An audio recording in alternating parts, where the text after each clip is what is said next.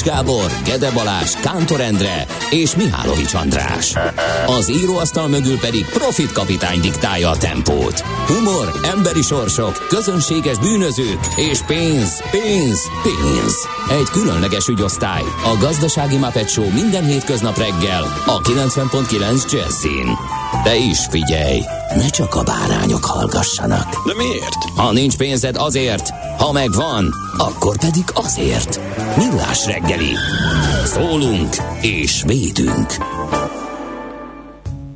Jó reggelt kívánunk! Ismét itt vagyunk, a Millás reggelit hallgatjátok. Szeptember 5-én 6 óra 30 perckor tér vissza köreinkbe Kántor Endre. Jó reggelt kívánok, köszönöm szépen a csodálatos köszöntést. Kipihenten, frissen, üdén, Ezt mindig elmondjátok. felpörögve. Igen. Igen, lebarnulva, Miután- látványosan lebarnulva. Ezt mm. meg kell, hogy jegyezzem. Jó, úgyhogy ezt elmondom, ez a úgynevezett bajai barnaság. Tehát ez, ez, mit jelent? Kilők a Dunaparton, onnan nézek. ki. Te úgy látszik nem voltál még uh, homokzátonyon vagy bajai parton a Dunán. Az úgy kell csinálni, hogy uh, szerzel magadnak egy nem fecske típusú fürdőnadrágot, tehát annak valamilyen szára kell, hogy legyen. Aha. Majd ezt a szárat így betömködöd, így, így fölhúzogatod, így betömködöd, enyhe Hát terpezben, enyhe, igen, fecskésíted, enyhe terpezben térdig beállsz a vízbe, és uh, csípőretett kézzel, de ezt ökölbe szorított csípőretett kézzel beszélgetsz a többi barátoddal uh, állónap. Tehát ezt, ezt, ezt hívják. Ha, ha nem láttál még ilyet, amikor ezt meglátod, ez egy olyan különlegesség, ami örökre beég. De ezt sokan csinálják? Ezt Vagy csak a te baráti ezt- körödre jellemző? Nem, ezt nagyon sokan csinálják, és ezt, szerintem nagyon vicces, de ez egy ilyen helyi jellegzetességnek gondolom, úgyhogy jó pofa. De a kézben valami... Lehet a kézben Ital, valami, bár vagy- általában azt szoktam megfigyelni, nincs. Aha. Tehát ez, ez kimondottan a barnulásra van. De a helyszín az egy, egy strand? Vagy a egy... helyszín a Dunapart kell, hogy legyen. Hát persze. Én értem, de hogy valami kijelölt strandon, vagy csak bárhol belemegyek a... Figyelj, szerintem a Sugovicán is csinálják ezt, de alapvetően ezek a homokzátonyok a Dunán és a Sugovicában van víz? Van, persze. Jó, csak hát hogy ott mennyire... Most mehet jött két, két és fél méter körülbelül az esőzések miatt, ami Aha. persze nem az, hogy ami itt esett eső, hanem ami fönt esett Ausztriában, Németországban, jött egy, tudom én, egy hete körülbelül kb. két méter víz.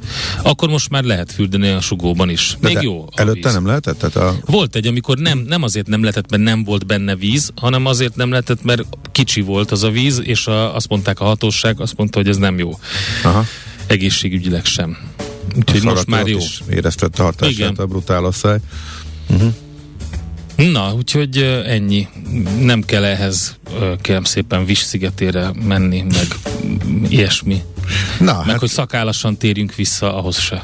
nem, hát aki azzal ment el, annak ez nem okoz problémát. Kicsit megőszültél ebben, van Szerinted? némi hasonlatos. Hát a szakállatban most több ősz Ma- szállat vélek felfedezni. Dehogy is, ez ugyanolyan volt, mint amikor elmentem. Akkor nem idő alatt- figyeltem eléggé induláskor. Figyelj, azért mondogatom ezt, így azért utalgatok, mert ma Lőrinc és Viktor napja van. Én szerintem óriási buli lesz valahol, úgyhogy ezt mindenképpen minden kedves Lőrinc és Viktor nevű hallgatónknak nagyon boldog születésnapot szeretnék kívánni.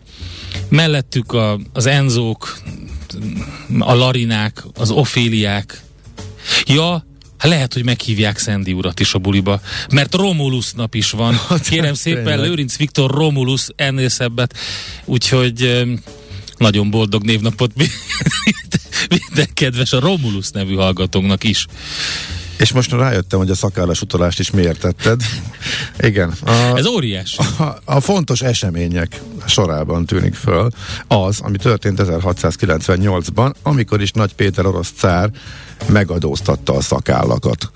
Ami hát ugye elég komoly bevételt jelenthetett az akkori szakál viselési Lehet, hogy trendeket akkor, figyelembe lehet, hogy véve. ak- hát attól függ, mekkora volt ez ad- az adó.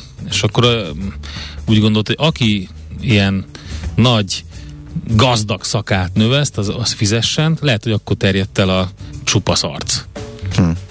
Hát most ebből azért nem folyna be komolyabb összeg. Eh, Ki tudja? Bajuszadóból sem, mert mit lehetne, ami nehéz kikerül? Bajuszadóból? Hát, Abból szerintem befolyna.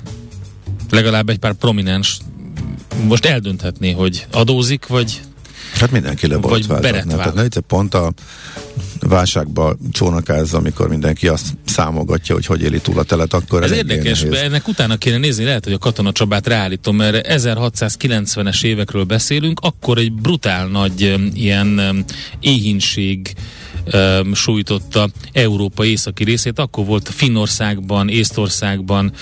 Um, szerintem közel lehet a, az adókivetésnek ahhoz, hogy ezt a, valamiféleképpen megpróbálták de Franciaországban is egyébként, tehát csak így észak fele húzódott ez az éhínség, ami ment a 1690-es években. Na mindegy, érdekes sztori.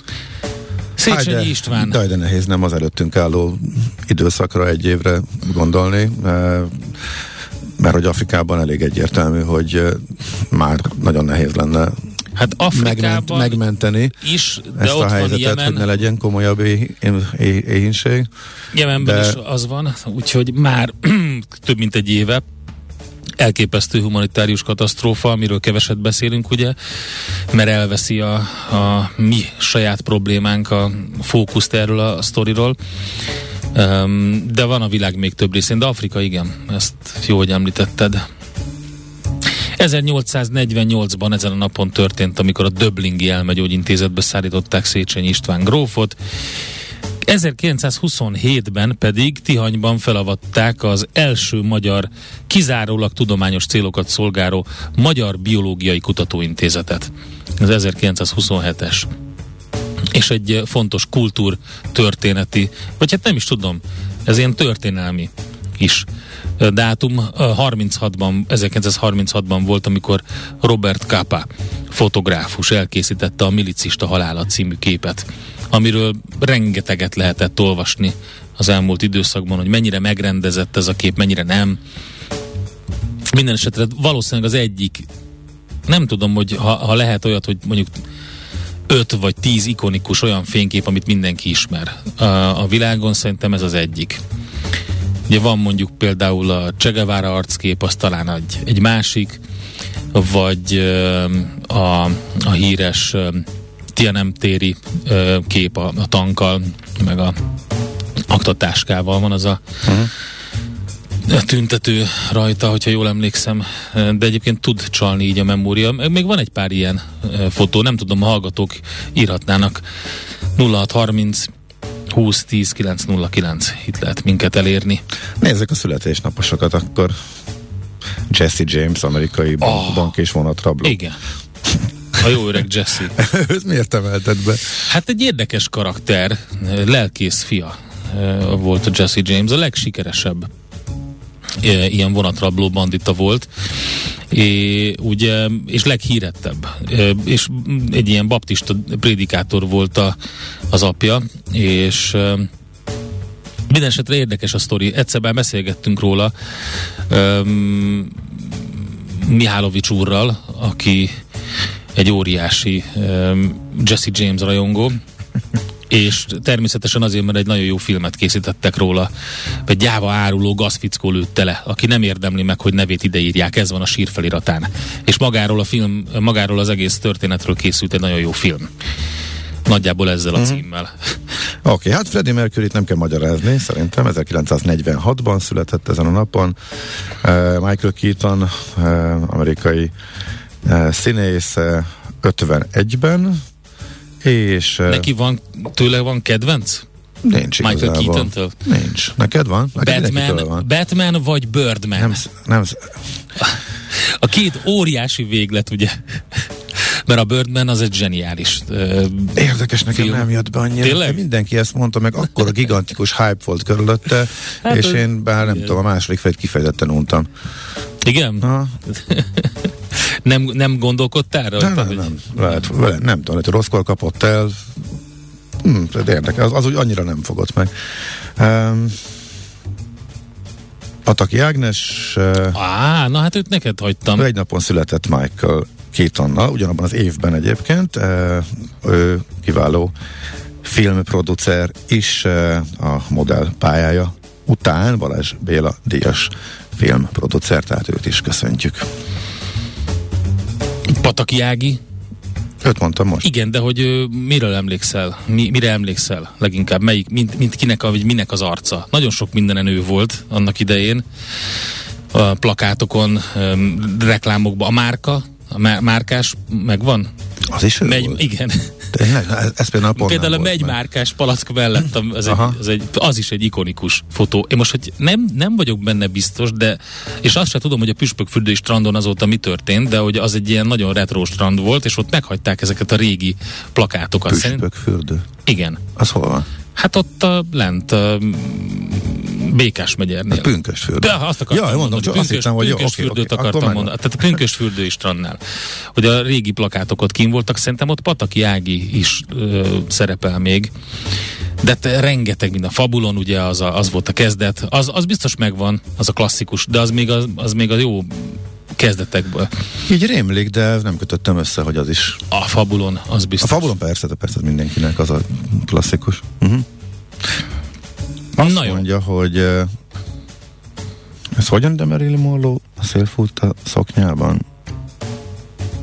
Mihez jön oda? Az attól függ. Jesse Jameshez? igen. Arthur Köstlert kihagytad? A Marilyn Monroe van abban a filmben. A Vietnám főbelövés. Mint kép? Igen, gondolom. Uh-huh. Igen, igen.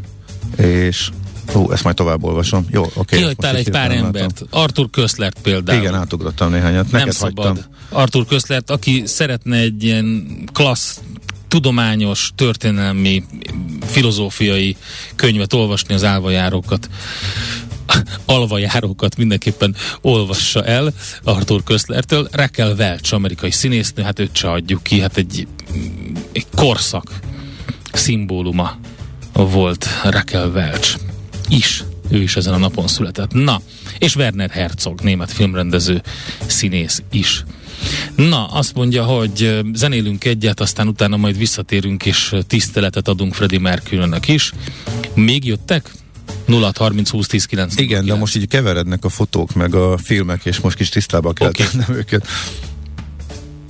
Addig zenélünk egyet a Twiddle új lemezéről. Nézz is! Ne csak hallgass! millásreggeli.hu Na nézzük, hogy uh, milyen hírek vannak, illetve hogy mit írtak a napok. Hát sajnos van uh, egy nagyon szomorú vonatkozású hír, amiről beszélni kell. Um, elhunyt ugyanis Gereben András, az Equilor elnöke, mégpedig tragikus hirtelenséggel. Ugye ezt pénteken um, közölte egész későn um, maga a, az Equilor befektetési ZRT um, valamikor 7 óra után, fél 8 után, tehát már az esti órákban. Annyit tudunk, hogy um, hogy tragikus hirtelenséggel elhunyt. Um, a, ugye ő az Equilor befektetési ZRT elnöke volt. Egy, Nem ő volt az arca a cégnek, viszont a háttérben igen, a háttérben te- ilyen- tevékenykedett. Széchenyi Bálinttal ketten vezették jó sokáig a céget, és hát lényegében egész életében az Equilornál dolgozott, Igen. és mezei üzletkötőként kezdte, hogyha jól emlékszem, még a 90-es évek közepén, de ő inkább a Hát vállalatfinanszírozási ügyekkel foglalkozott, és építette a, a, a céget. Szakmai pályafutását az MHB Talentum RT-nél kezdte, igen, OTC értékpapírüzletkötőként, aztán utána 96-ban csatlakozott az Equilor csapatához, ott is először értékpapírüzletkötő volt, aztán üzletágvezető, később befektetési igazgató lett, a, ugye több ismert tulajdonost is felmutató csoportban, majd idővel Széchenyi Bálintal együtt lettek a cég meghatározó vezetői, majd tulajdonosai is. 2005 óta volt az Equilor ügyvezető igazgatója, és onnan 2009 óta pedig a, az elnöke. És hát ugye el, el lehet mondani, hogy vezetése alatt az Equilor egy kis értékpapírkereskedő cégből az egyik meghatározó befektetési bankjává vált a régiónak. Úgyhogy kimondottan az a típus volt, aki ö, hosszabb távú stratégiákat gyártott, és így nyilván ö, nagy részben neki köszönhető az, hogy a maga a cégi ilyen komoly, jelentős ö, merger acquisition, finanszírozás, tőke bevonási tranzakciókat hajtott végbe. elképesztő munkát végzett a háttérben, úgyhogy olyan komoly veszteség eh, az ő halála. És van még egy másik um, halálhír is. Ez kicsit visszahozza azokat az időket az Egyesült Államokba, ugye teljesen jellemző volt a különböző tőzsdei krachoknál, meg, meg pénzügyi nehézségeknél, amikor egyszerűen ugráltak az emberek. Ez történt most is a Befektetők és cégvezetők. Egyaránt, igen. igen. Hát a, a, eszembe is jutott a Hatsucker Proxy című film, Tim robbins amiben ez egy ikonikus dolog, ez, a, ez az ugrándozás.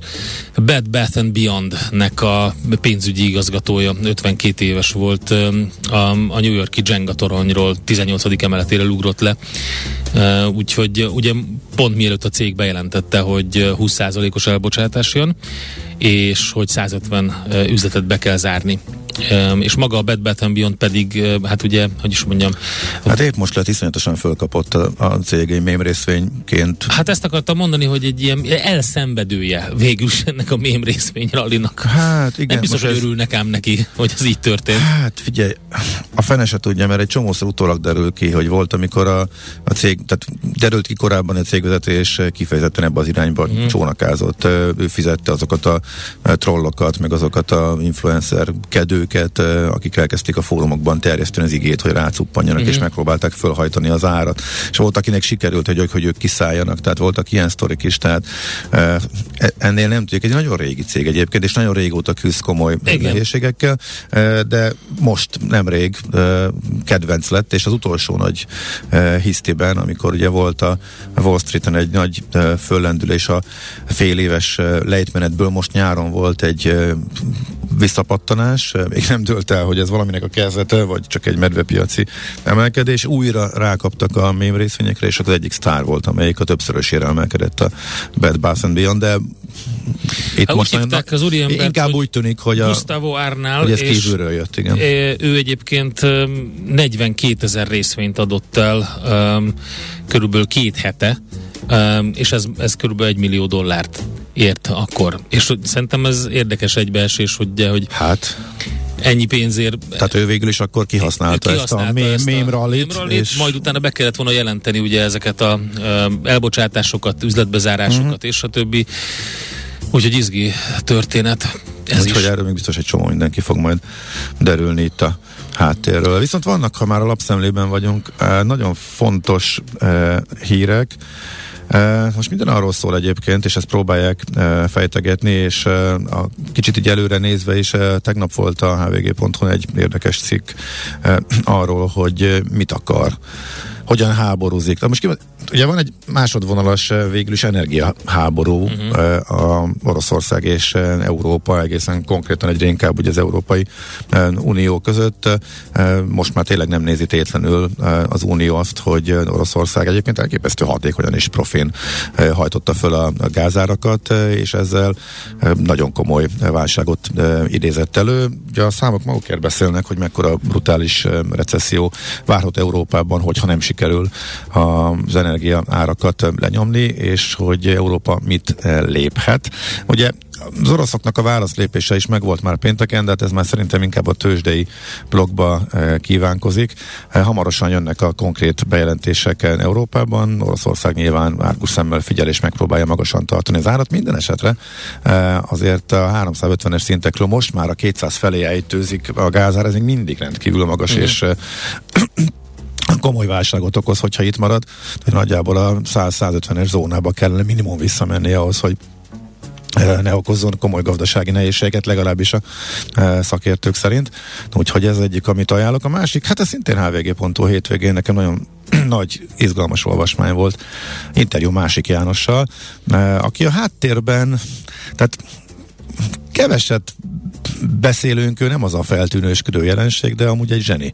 Tehát ő egészen elképesztő, hogy milyen e, zenéket és milyen életművet tett le az asztalra, és ha valaki, és most az egyik e, lemezét e, londoni DJ-k fölfedezték 30 év után, és újra kiadták, és erről egészen elképesztő természetességgel tud beszélni, nagyon kevesen ismerték Magyarországon, de nagyon részletesen beszél arról is, hogy jazzzenészként hogy került az undergroundba, hogy került, mit csinált a Trabantba, az Európa kiadóba, Cseh Tamással, hogy a ismerték meg egymást, és, és hát Bereményi Gézával, vagy szövegíróval együtt hogyan készítették az egyik legfontosabb magyar albumot, minden idők egyik legfontosabb magyar albumát, a Levél nővéremnek címűt, illetve annak a folytatását, úgyhogy egy életmű interjú, mindenkinek ajánlom egyébként, meg azt is, hogy hallgassuk az ő zenéit.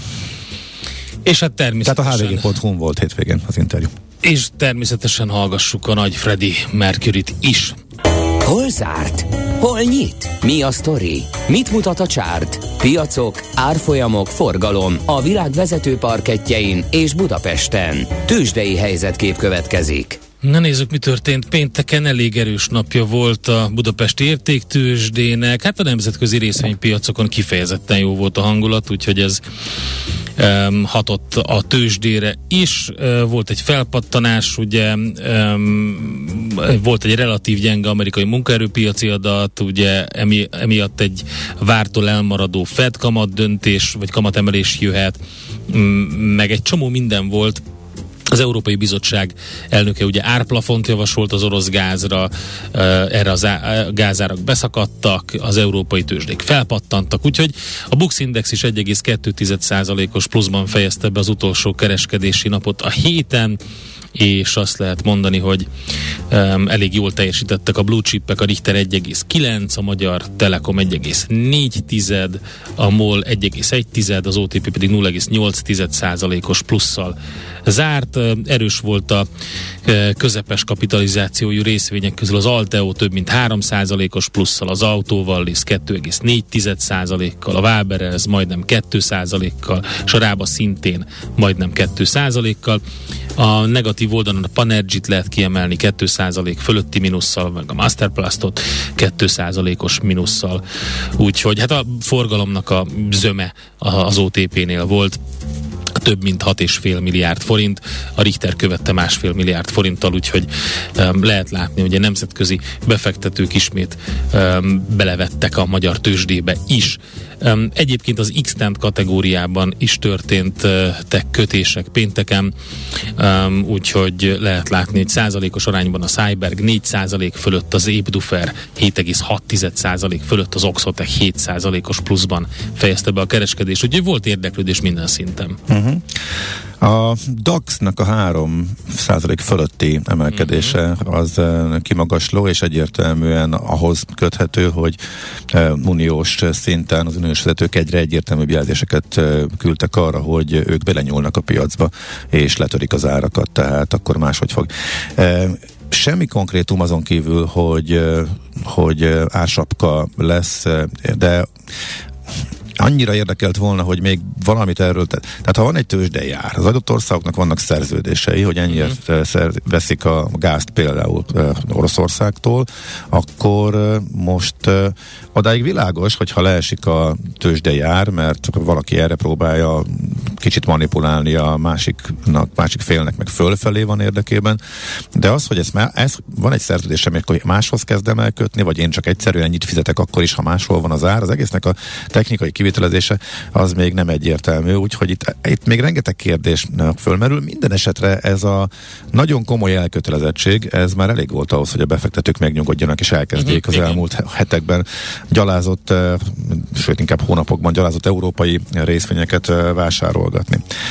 Ami még érdekes volt, hogy az orosz válaszlépés az majdnem percre pontosan a piaczárás után következett be, e, tehát arra már Amerika tudott reagálni, e, Európa nem. Tehát miután a DAX bezárt több mint 3% pluszban, a Wall Street elkezdett esni. A nap elején a Wall Street még fölfelé ment, amikor kijön a munkerőpiaci adat, amin annyira vártak a piacok, és egy kicsivel nagyobb volt a munkanélküliségi ráta, mint amire számítottak ebből. Megint ugye ez jó hír vagy rossz hír? Ez ugye sose tudhatod manapság, mert egy, hát ez összességében első ránézésre nem annyira jó hír, ez e, e, komolyabb recesszióra utalhat, e, de arra is, hogy hamarabb befejezi a Fed a kamatemelési ciklust, és úgy tűnik, hogy a tőzsdének inkább ez a fontosabb az elmúlt e, időszakban, tehát a Wall Street e, e között en, ementén pörög leginkább, hogy akkor meddig tarthat a kamatemelési ciklus. Tehát erre először egyébként a Wall Street is emelkedéssel reagált. E, aztán viszont ez elkezdett halványulni, és miután e, az oroszok e, bejelentették, hogy valami csöpögés talán, mind, mindegy, mit jelentettek be, de nem indul újra nem indul újra a gázszállítás a, a vezetéken, és igazából ezt minden hírügynökség úgy apostrofált, hogy válaszlépés az európai e, szívóskodásra, e, és e, a, ez egyből elrontotta a hangulatot, és lefelé mentek az árak, a német részvények is utána estek e, Amerikában. E, ehhez képest most a reggeli órákban a DAX, tehát a három és e, több mint három százalékból nem fog visszaadni sokat, csak ilyen fél egy százalék mínuszos, mínuszos nyitás várható.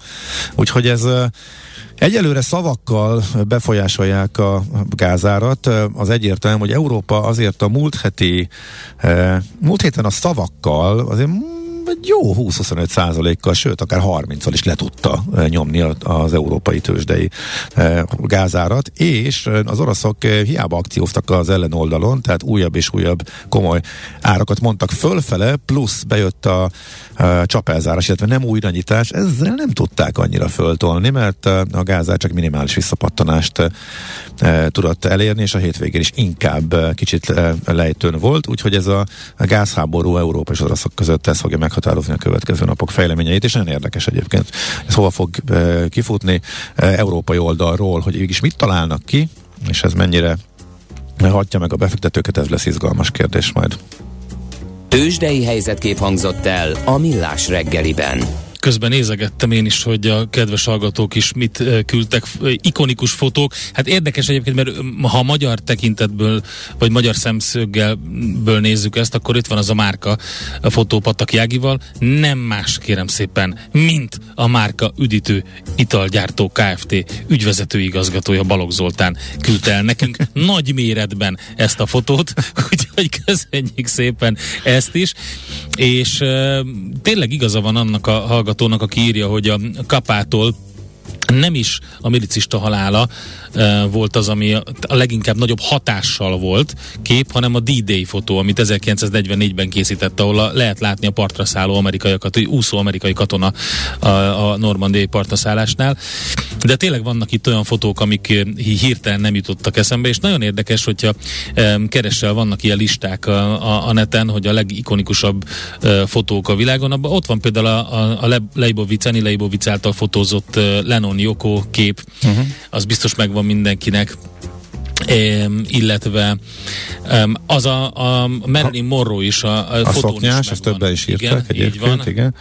Uh, a hol is volt, várja még hallgat a, a 1968 a, a Napalm Girl Napalm az nekem most így nincs meg, egy hallgató írja. Az afgán lány, igen, természetesen igen, a legfrissebbek igen. közül, tehát ugye az nem tudom, hát tizennéhány, egy, egy néhány éve igen, készült, ugye ez a National Geographic címlapján volt. Szemű, igen. igen, igen, zöld inkább, de amúgy Zöldes, mindegy, de olyan, Jó, ott is a retus, József, mennyit, mennyit vitáztak a retuson, hogy, mennyit, hogy igen, igen, hogy, hogy lett megcsinálva a fotó. József Kudelka 1968-as fotója, a, Prág, a Prága um, ostroma, vagy nem tudom magyarul uh-huh. mi a neve, amikor a, a, az óráját maga elé tartja a keze elé, és úgy fotózza be azt az utcaképet a, a, a Venceltérről az például egy nagyon ikonikus. Ugye a tankos fehéringes, ugye ezt mondtuk, a, a Jeff Weidener fotója. Egyébként több tank, négy darab tank áll előtte a fotón. Neil Armstrong a Holdon, 1969, ugye? Úgyhogy hát azért nagyon komolyak vannak tényleg tudom, mi volt itt az első, amit így pörgettem, ami így hirtelen így. Ja, és egy nagyon fontos, ez is a modernebbek közül való, 95-ben eh, a NASA közölt fotót a teremtés oszlo, oszlopai, ugye ez a Pillars of Creation fotó. Szóval, aha, mert volt egy másik, aki vietnámi fotót, akkor ez ugyanaz lehet. Szóval a vietnámi háborúban készült egy úton menekülő uh-huh. mesztelen lányról. Uh-huh. Oké, okay, köszönjük szépen a hozzászólásokat, folytatjuk uh, tovább a műsort, um, jönnek a hírek, aztán utána Budapest rovatunkban körülnézzünk, hogy milyen hírek vannak a főváros és környékéről, illetve majd arról beszélünk uh, Nagy László Nándorral, hogy uh, érdekes lakáshitel kamat csökkentéssel indulhat az ősz, erre szerintem senki nem számított, ugye a több mint 500 bázispontos alapkamat emelési hullám Ma nem után, ez az biztos. Úgyhogy um, izgalmas történet. Műsorunkban termék megjelenítés jelentést hallhattak. Nézd a Millás reggeli adásait élőben a millásreggeli.hu oldalon. Millás. Millás reggeli, a vizuális rádió műsor. A reggeli rohanásban könnyű szemtől szembe kerülni egy túl szépnek tűnő ajánlattal. Az eredmény krétával körberajzolt tetemes összeg. A tethelyen a gazdasági helyszínelők, a ravasz, az agy és két füles csésze és fejvállalakzat. A lehetetlen küldetés megfejteni a Fibonacci kódot. A jutalom egy bögre rossz kávé és egy olyan hozamgörbe, amilyet még Alonso Mózli sem látott. Millás reggeli, a 90.9 Jazzy Rádió gazdasági mapetsója. Vigyázat! Van rá engedélyünk! A Millás reggeli fő támogatója a Schiller Flotta KFT. Schiller Flotta and Rent a Car. A mobilitási megoldások szakértője a Schiller Autó tagja. Autók szeretettel. Jó reggelt kívánunk mindenkinek, ez továbbra is a Millás reggeli itt a 90.9 Jazzy Rádióban Ács Gáborral és Kántor Endrével. 0630 20 10 909 Viber, WhatsApp és SMS számunk infokukacmilásreggeli.hu és a Messenger alkalmazással is elérhetőek vagyunk. A kedves hallgatók persze nagyon sok mindent írnak, főleg a fotókkal kapcsolatban szerintem. De van közlekedési infónk is. Budapest legfrissebb közlekedési hírei, itt a 90.9 jazz Hűha, van ám bőven már hallgatók is többet írtak. M3-as bevezető áll Szent Mihálynál baleset, aztán a forgalmi Az úgy történt, hogy a Szent Mihályi úti felüljáron a középső sávban volt baleset, és azért van a szokásosnál is nagyobb torlódás. A forgalmi infósok nem tudom mit néznek, de a budai alsórakparton elég nagy a torlódás. A Rozmaring étteremtől Margit híd felé, e, írja Master villanyász, tehát ő tehát dél felé, és M2-es is Dunakeszitől befelé beállt, úgyhogy csak, ezek csak azok, amit a hallgatók írnak. Az M3-as autópálya egyébként elég nagy forgalom van a Gödölői szakaszon, a Bak térségében telített sávokon lehet autózni, az M0-ás autóti csomóponttól befelé is, úgyhogy fokozott figyelemmel kell vezetni ma reggel is. Budapest, Budapest, te csodás! Hírek, információk, érdekességek, események Budapestről és környékéről. Hát a legfontosabb szerintem, mindenki írja, meg húsba vágó, az parkolási díjak változás. Mától él az új uh, zóna rendszer, amely kibővített zónahatárokból áll, és természetesen emelkedő árakból is. Ami viszont így mellékesen ott volt mellette, hogy ha jól láttam, akkor ettől még a ezek a kódok nem változtak, tehát lett A, B, meg C, meg D zóna, de a, erősítsék meg majd a hallgatók, akik elkezdenek parkolni, hogy az automatákhoz ezek szerint nem kellett hozzányúlni, és a szokásos négy számjegyű zóna kódokat használjuk és ütegetjük. Uh-huh. Jó, úgyhogy ez, ez a ma, ma lépett életbe, úgyhogy ezzel érdemes kalkulálni. Hát ami ugye a nagy változás, az a második kerület, ugye a, van ez a Szilágyi Erzsébet, Fasor Lockároly utca, Pasaréti út, Gábor Áron utca rész. Itt kell fizetni, és az alsó zöldmári pusztaszeri út az új határ, de a Szépvölgyi úton is van egy bővítés, ott a 52-66 előtti szakasz, ahol meg lehetett állni. És tehát a, a, ezek az ABC zónák, amiket említettél, itt ez, ez a díjszabásra vonatkozik.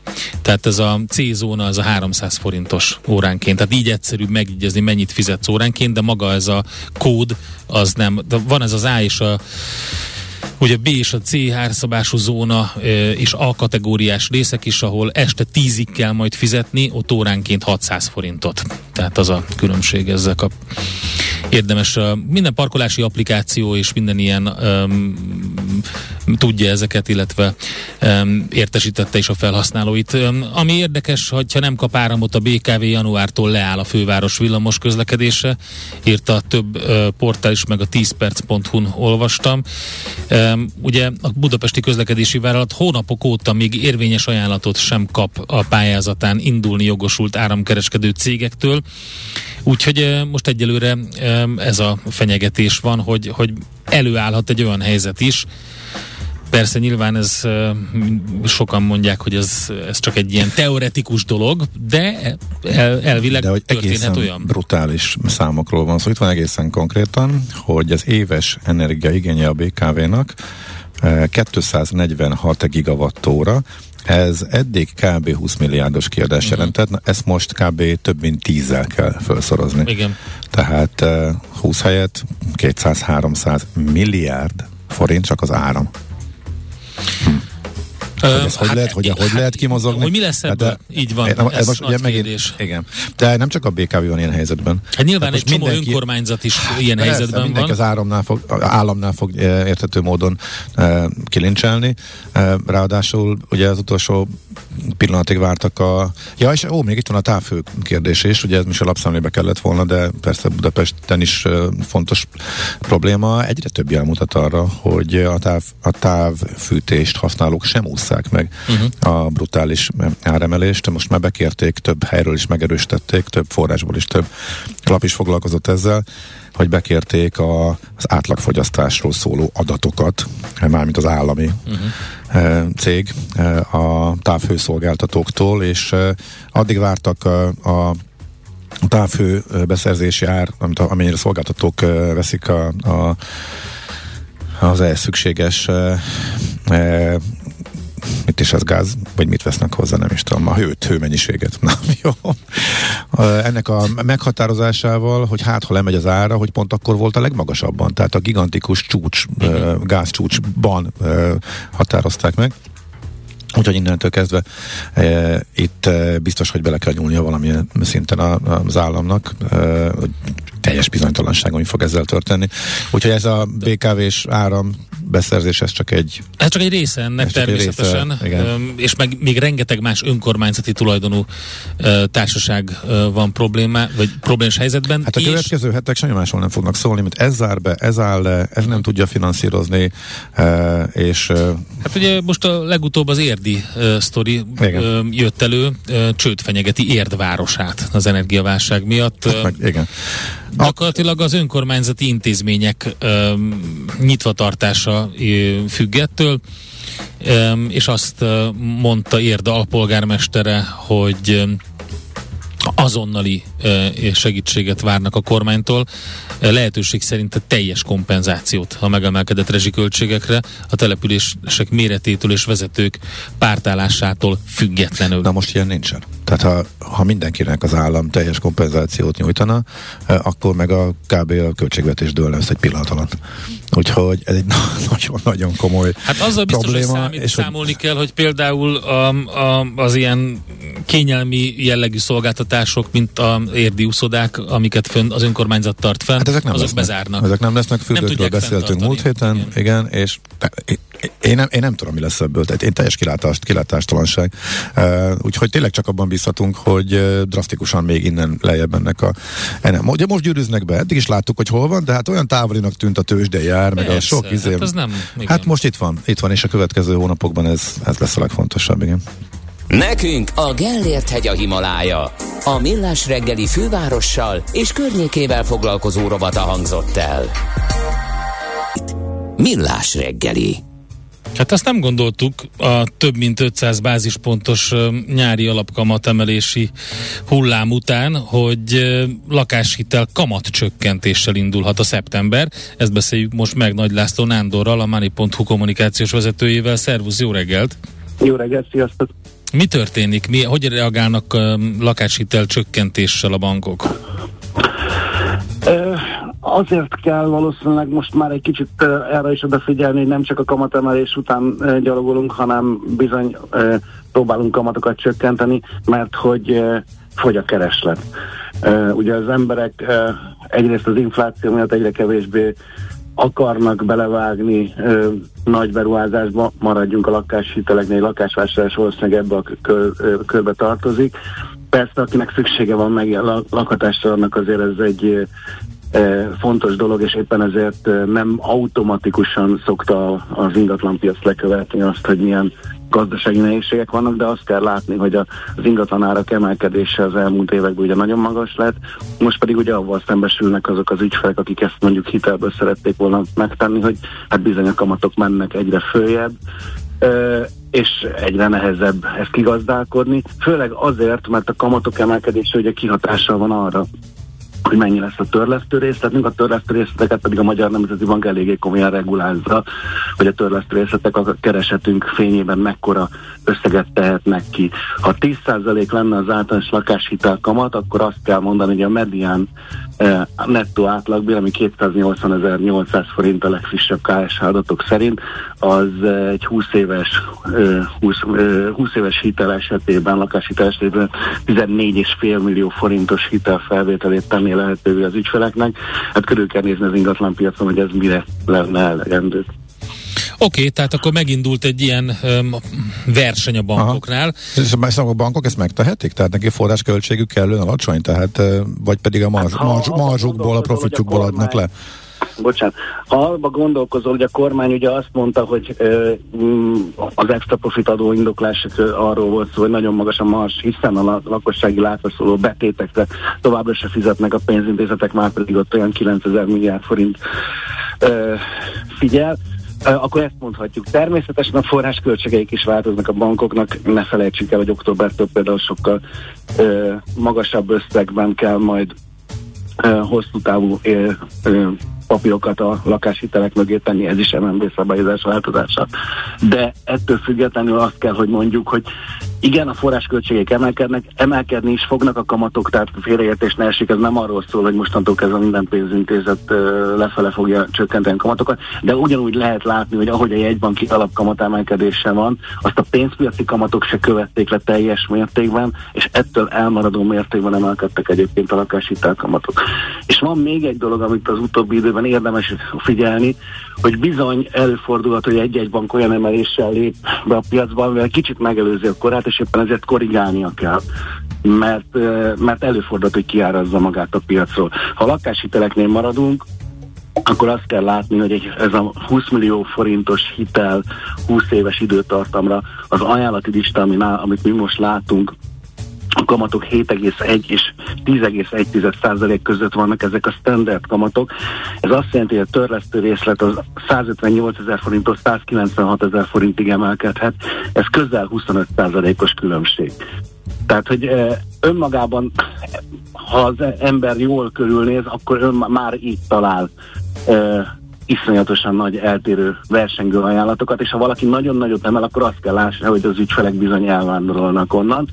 És van még egy nagyon érdekes trend, amit a piacon érdemes figyelni, ez az, hogy nagyon-nagyon megnőtt a kamatkedvezmények száma. Tehát a meghirdetett standard kamatokhoz képest a bankok e, rengeteg ügyfélnek, rengeteg e, módon adnak kamatkedvezményeket, éppen azért, hogyha már ott van, akkor valahogy megtartsák maguknak. E, érdemes arra odafigyelni, hogy ezek a kamatkedvezmények, ezek az egyedi árazású ajánlatok, ezek most egyre jobban befolyásolják a piacot. És ezt mire, a, mire adják? Milyen címszóval, vagy milyen feltételekkel ezeket? Rengeteg ö, ö, kedvezmény van, akár még aktív bank, bank használat esetére is, pedig ugye a lakáshitelnél ez nem annyira működik. Természetesen klasszikusak ezek a különböző jövedelemszintek, tehát most ez a nettó 400 ezer forintos jövedelemre mutattuk ki ezt a előbb említett uh-huh listát, de ha például 600 ezer forintos nettó jövedelmet tud biztosítani, vagy igazolni a bank, akkor teljesen másképp néz ki a dolog, és nagyon-nagyon sokféle kamatkedvezményt lehet igénybe venni, ezeket csokorba lehet gyűjteni, persze pénzintézetek azt mondják, hogy nem az, azt nem csináljuk meg, hogy a 12 darab kamatkedvezményt veszel igénybe, és leviszed a, a kamatszintet nagyon alacsonyra, de azt lehet mondani, hogy az átlagos kamatkedvezmény mértéke akár 200-300 bázispontos csökkenést is jelenthet, és ebbe a körbe egyébként, ha már lakáshitelekről beszélünk, ebbe a körbe beletartozik az, hogy egyre több pénzintézet indult el ez a zöld hitelpótló megoldások felé. Igen, erről beszéltünk, aha. Uh, ahol, ahol uh, a piaci kamatszintekhez képest kedvezőbb uh, kamatokat, vagy pedig olyan visszaírási akciókat alkalmaznak, amelyek mondjuk 1-2 százalékos kedvezménynek uh, tűnhetnek föl. Uh, Természetesen ezek nem versenyezhetnek a korábbi zöld hitel 2,5%-os kamatával, de azt kell látni, hogy például ezek az energiatakarékos házak építése vagy megvásárlása esetén a bank is jobb helyzetben van, hiszen ezek a lakások egészen biztos, hogy keresettek lesznek, ha már csak arról beszélünk, amiről néhány pillanattal ezelőtt is megemlékeztetek, hogy az energiárat milyen szinten fogják felborítani uh-huh. a pénztárcákat, nem csak a vállalatokért, hanem a háztartásokért is. Azt ír egy hallgató, hogy például magas önerő arányra is adnak kamatkedvezményt, ez így van, ugye? Tehát, hogy minél... Így van. Uh-huh. Természetesen, tehát minél inkább tudja a bank a saját kockázatait csökkenteni, vagy azért, mert ismeri az ügyfelet, vagy azért valóban, mert a finanszírozás kockázatai csökkenthetők.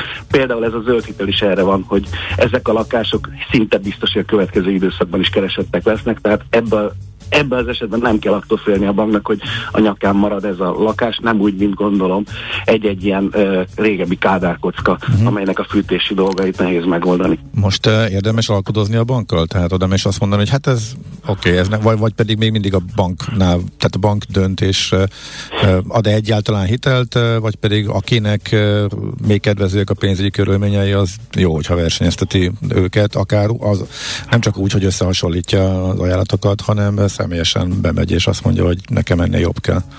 Korábban az is elképzelhetetlen volt, hogy azt mondjuk, hogy a kis vállalkozások tudnak a saját hiteleikre e, piaci módon alkudozni a bankokkal, ez már standard, tehát nem csak a nagyvállalatoknak van ilyen lehetőségük. E, azt gondolom, a lakossági hiteleknél is lesz. Kell a bankoknak, hogy hitelezni tudjanak, hiszen az ő működésükhöz elengedhetetlen, nem fogják feltétlenül azt mondani, hogy bezárni a kapukat.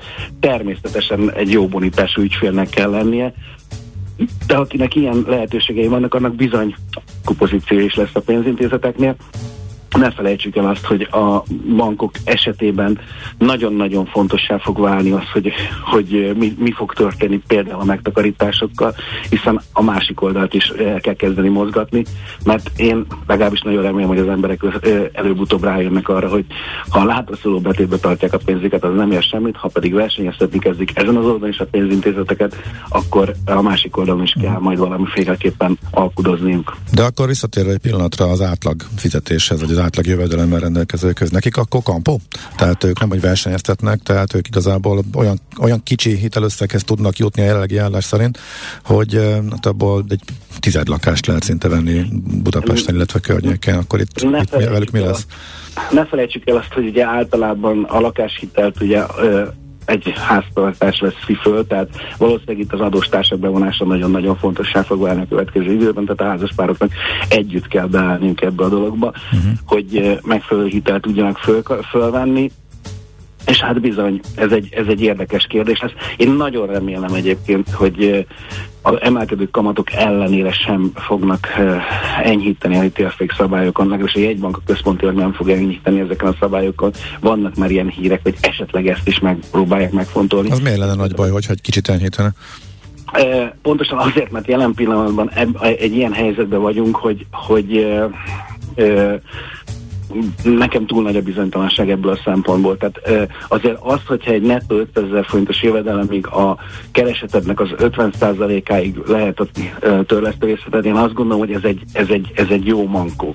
Nem lesz soha többet olyan probléma, mint amilyen volt 2007-2008-ban a devizahitelezésnél félreértésnél esített forintban finanszírozódunk, és mindenki arra vár, hogy a nem is rövid távon, de 2024-2025 környékére a kamatok újra moderáltabb és az infláció moderáltabb keretbe kerül. Ebben a szempontból a mostani hitelkamatok esetében azt kell látnunk, hogy hogy mm, valószínűleg ennek köszönhető az, hogy milyen az infláció alatt vannak ezek az ajánlatok, hiszen, mint ahogy említettük, tehát 7 és 10 százalék között vannak a lakáshitelkamatok. Ha így gondolkodunk, akkor az idei évben, aki ezt a lakáshitelt felvette, az mondjuk nyer rajta, hiszen a pénz jelen értéke az valószínűleg jobban fog csökkenni, mint amennyit egyébként a törlesztésre fordít. Ezért ezt mondom, hogy most valószínűsítem, hogy én ezt nem gondolnám, hogy itt a hitelfékszabályokat föl kell oldani. Aha. A másik oldalon pedig azt, hogy ha valaki most arról kezd el gondolkodni, hogy igen, de most milyen magasok ezek a kamatok ahhoz képest, ami egy évvel ezelőtt volt, és hogy miért kellene most nekem belevágnom egy ilyen hosszú távú fix hitelbe, arra azt tudom mondani, hogy az látszik, hogy pont azért, mert rövid távú a bizonytalanságok jóval nagyobbak, ezért például a 20 évre szóló fix törlesztő részletet kínáló hitelek kamatta és törlesztő részlete sokkal moderáltabban emelkedett, mint a korábban nagyon biztosnak tartott 10 éves kamatciklusú hiteleknek a kamatszintje Visz, és ezért aztán most már ezek a végig fix konstrukciók olcsóbbak, miközben ezért egy évvel ezelőtt még 30%-kal magasabb törlesztővészetet kellett fizetnünk. Uh-huh. És aki pedig azt mondja, hogy jó, de most ezzel beégetem magamat ebben a hosszú távú magas kamatban, annak meg azt lehet javasolni, hogy igen, de a bank 5 vagy 6 vagy 8 év múlva nem fog elzárkozni attól, hogy újabb hitelcserével, ha addigra adja az Isten, visszatérnek a kamatok alacsonyabb szintekre, akkor le lehessen cserélni ezt a hitelt. Uh-huh. Oké, okay. jó van, nagyon szépen köszönjük. Ezt is jobban értjük. Szép napot, jó, nap, jó munkát Sziasztok. neked is. Szia, szia. Nagy László Nándorral beszélgettünk a Money.hu kommunikációs vezetőjével. Mi várható a héten? Milyen adatok, információk, döntések hathatnak a forint értékére, a tőzsdei hangulatra? Heti kitekintő. A millás reggeli szakértői előrejelzése a héten várható fontos eseményekről a piacok tükrében. Aki pedig ebben segít, Epik Győző, az OTP elemzési központ elemzője. Szervusz, jó reggelt! Jó reggelt, üdvözlöm a hallgatókat. Hát jön itt sok minden. LKB kamat döntésre készülhetünk, de a saját uh, magyar, hazai augusztusi inflációs mutatók is jönnek. Az inflációval kapcsolatban olyan érzésem kezd lenni, hogy igen, most már az a várakozás, hogy hamarosan tetőzik október-novemberben. Csak eszembe jut, hogy egy évvel ezelőtt pont ugyanez volt a várakozás, és azóta minden hónapban pont annyival tolódott el, hogy egy éve tologatjuk a tetőzést, úgyhogy most már talán valóban tényleg, hogy már nagyon jó lenne. Hát igen, ugye az inflációval kapcsolatban elég sok minden történt ugye az elmúlt egy év folyamán, ami alaposan átrajzolta ugye a várakozásokat az inflációs pályával kapcsolatban. Hát egyelőre ugye, am, ami információkat eddig látunk, az alapján hát remélhetőleg tényleg az ősz folyamán tetőzik ez a dolog, feltetően valamikor október-november környékén. Ugye ez attól függ, hogy a jelgi árstoppok rendszere az miként és hogyan kerül majd kivezetésre. Tehát ugye egyelőre még az augusztusi inflációt várjuk, és hát ugye ezekben az adatokban még feltétlenül nem fog megjelenni ugye itt a rezsitámogatás átalakításának a hatása, mivel ugye az a szeptemberi számlákkal érkezik ugye először az emelt összeg, tehát ugye az majd a következő havi inflációs adatba fog meglátszódni. Mindezek ellenére arra lehet számítani, hogy az infláció az tovább gyorsult augusztusban, júliushoz képest, ugye júliusban 13,7% volt az éves növekedés üteme az inflációban, és hát ez augusztusban 15% fölé gyorsulhatott mind a saját előrejelzésünk, mind pedig a piaci konszenzus várakozása ez.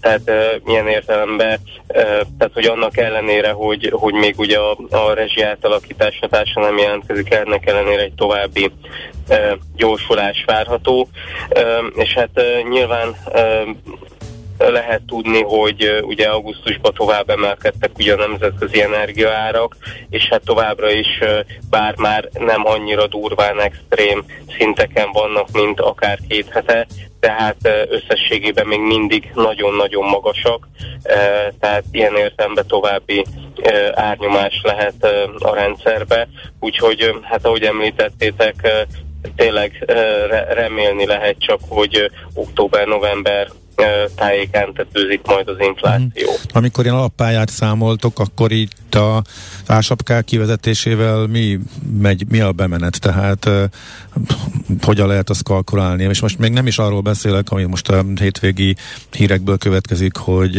a távfő ára is majd emelkedni fog, hanem csak az, hogy az eddigi sapkák meddig élnek, ez mi alapján készülnek egyáltalán az előrejelzések, hogy mi, mi a, az alapforgatókönyv, ami alapján számoltok például inflációs várakozást?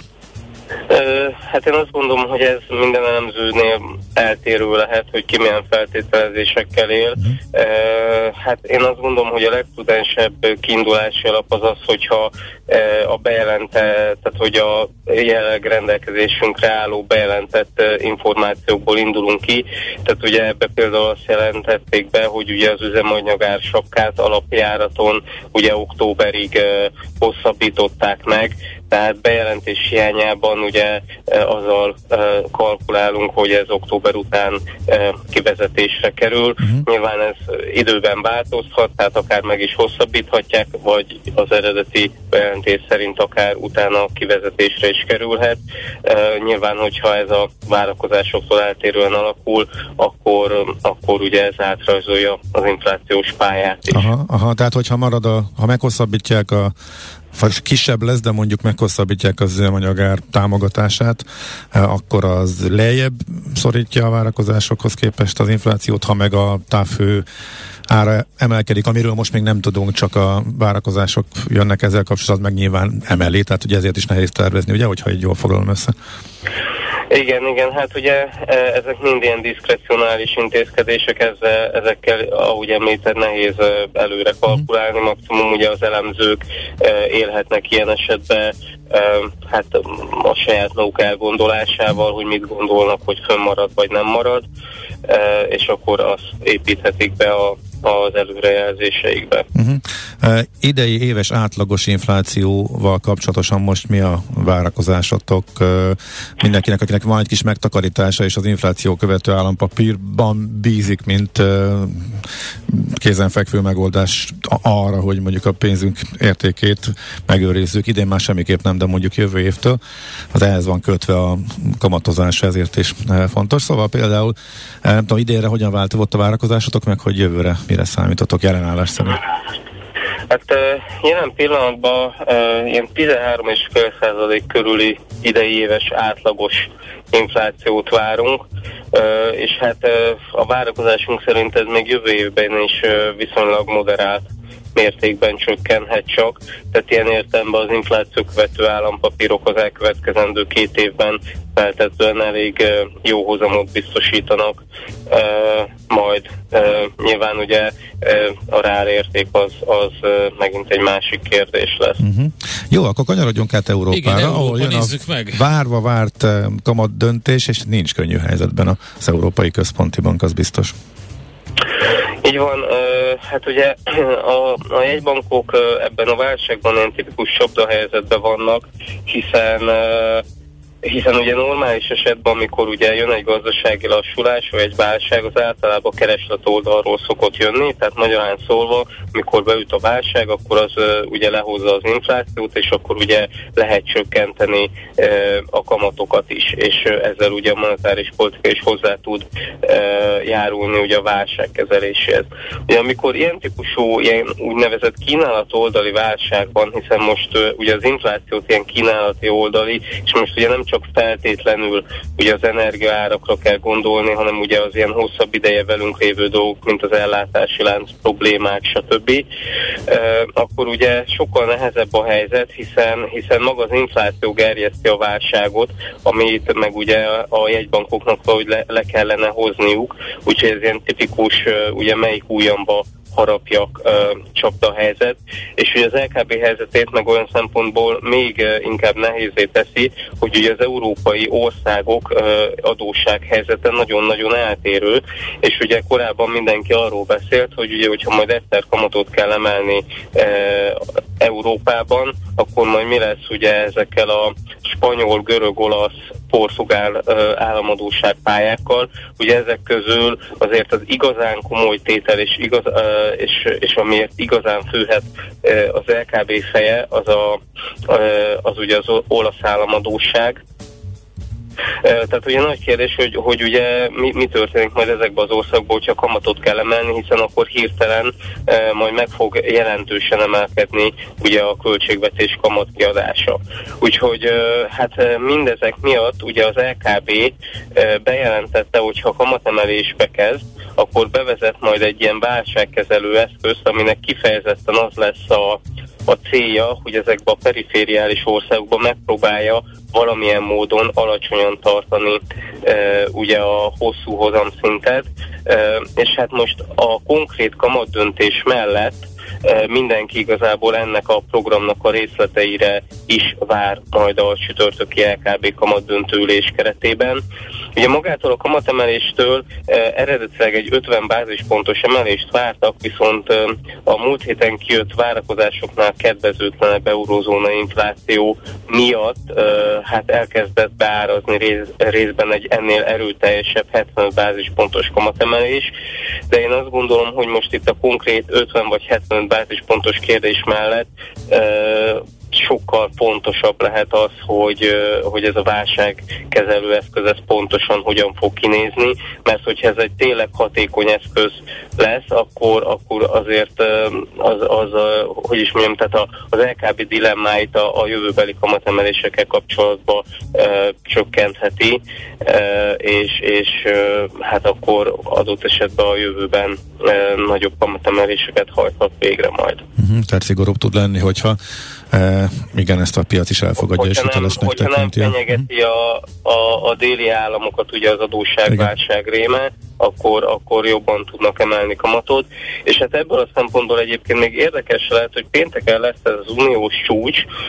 Hát ugye nagy kérdés, hogy az LKB ebből mennyit tudhat az előzetes tervekből, de ugye ez is egy érdekes kérdés lesz, ahol kifejezetten ugye ez az energiaáremelkedés lesz az egyik fő témája, vagy legmeghatározóbb témája ennek az uniós ülésnek, és hát ez is a jövőbeli inflációs pályával kapcsolatban ez, ez, egy, ez egy nagyon fontos kérdés lesz, hogy ott miben sikerül megállapodni. Uh-huh. Oké. Okay. Győző, nagyon szépen köszönjük a sok-sok hasznos információt, illetve háttérelemzést. Szép napot, jó munkát! Én is köszönöm, sziasztok! Szia! Epik Győzővel, az OTP elemzési központ elemzőjével futottuk át a hét legfontosabb makro adatait, illetve a Európai Központi Bank kamat emeléssel kapcsolatos dilemmájáról is beszélgettünk. Heti kitekintő rovatunk hangzott el. Mire érdemes odafigyelni a héten? Mi elmondjuk. Itt, amikor említetted azt, hogy Afrikában milyen nagy gond van, és beszéltünk a műsor elején, akkor elfejtettük említeni Pakisztánt, ami elképesztő durva szitu van.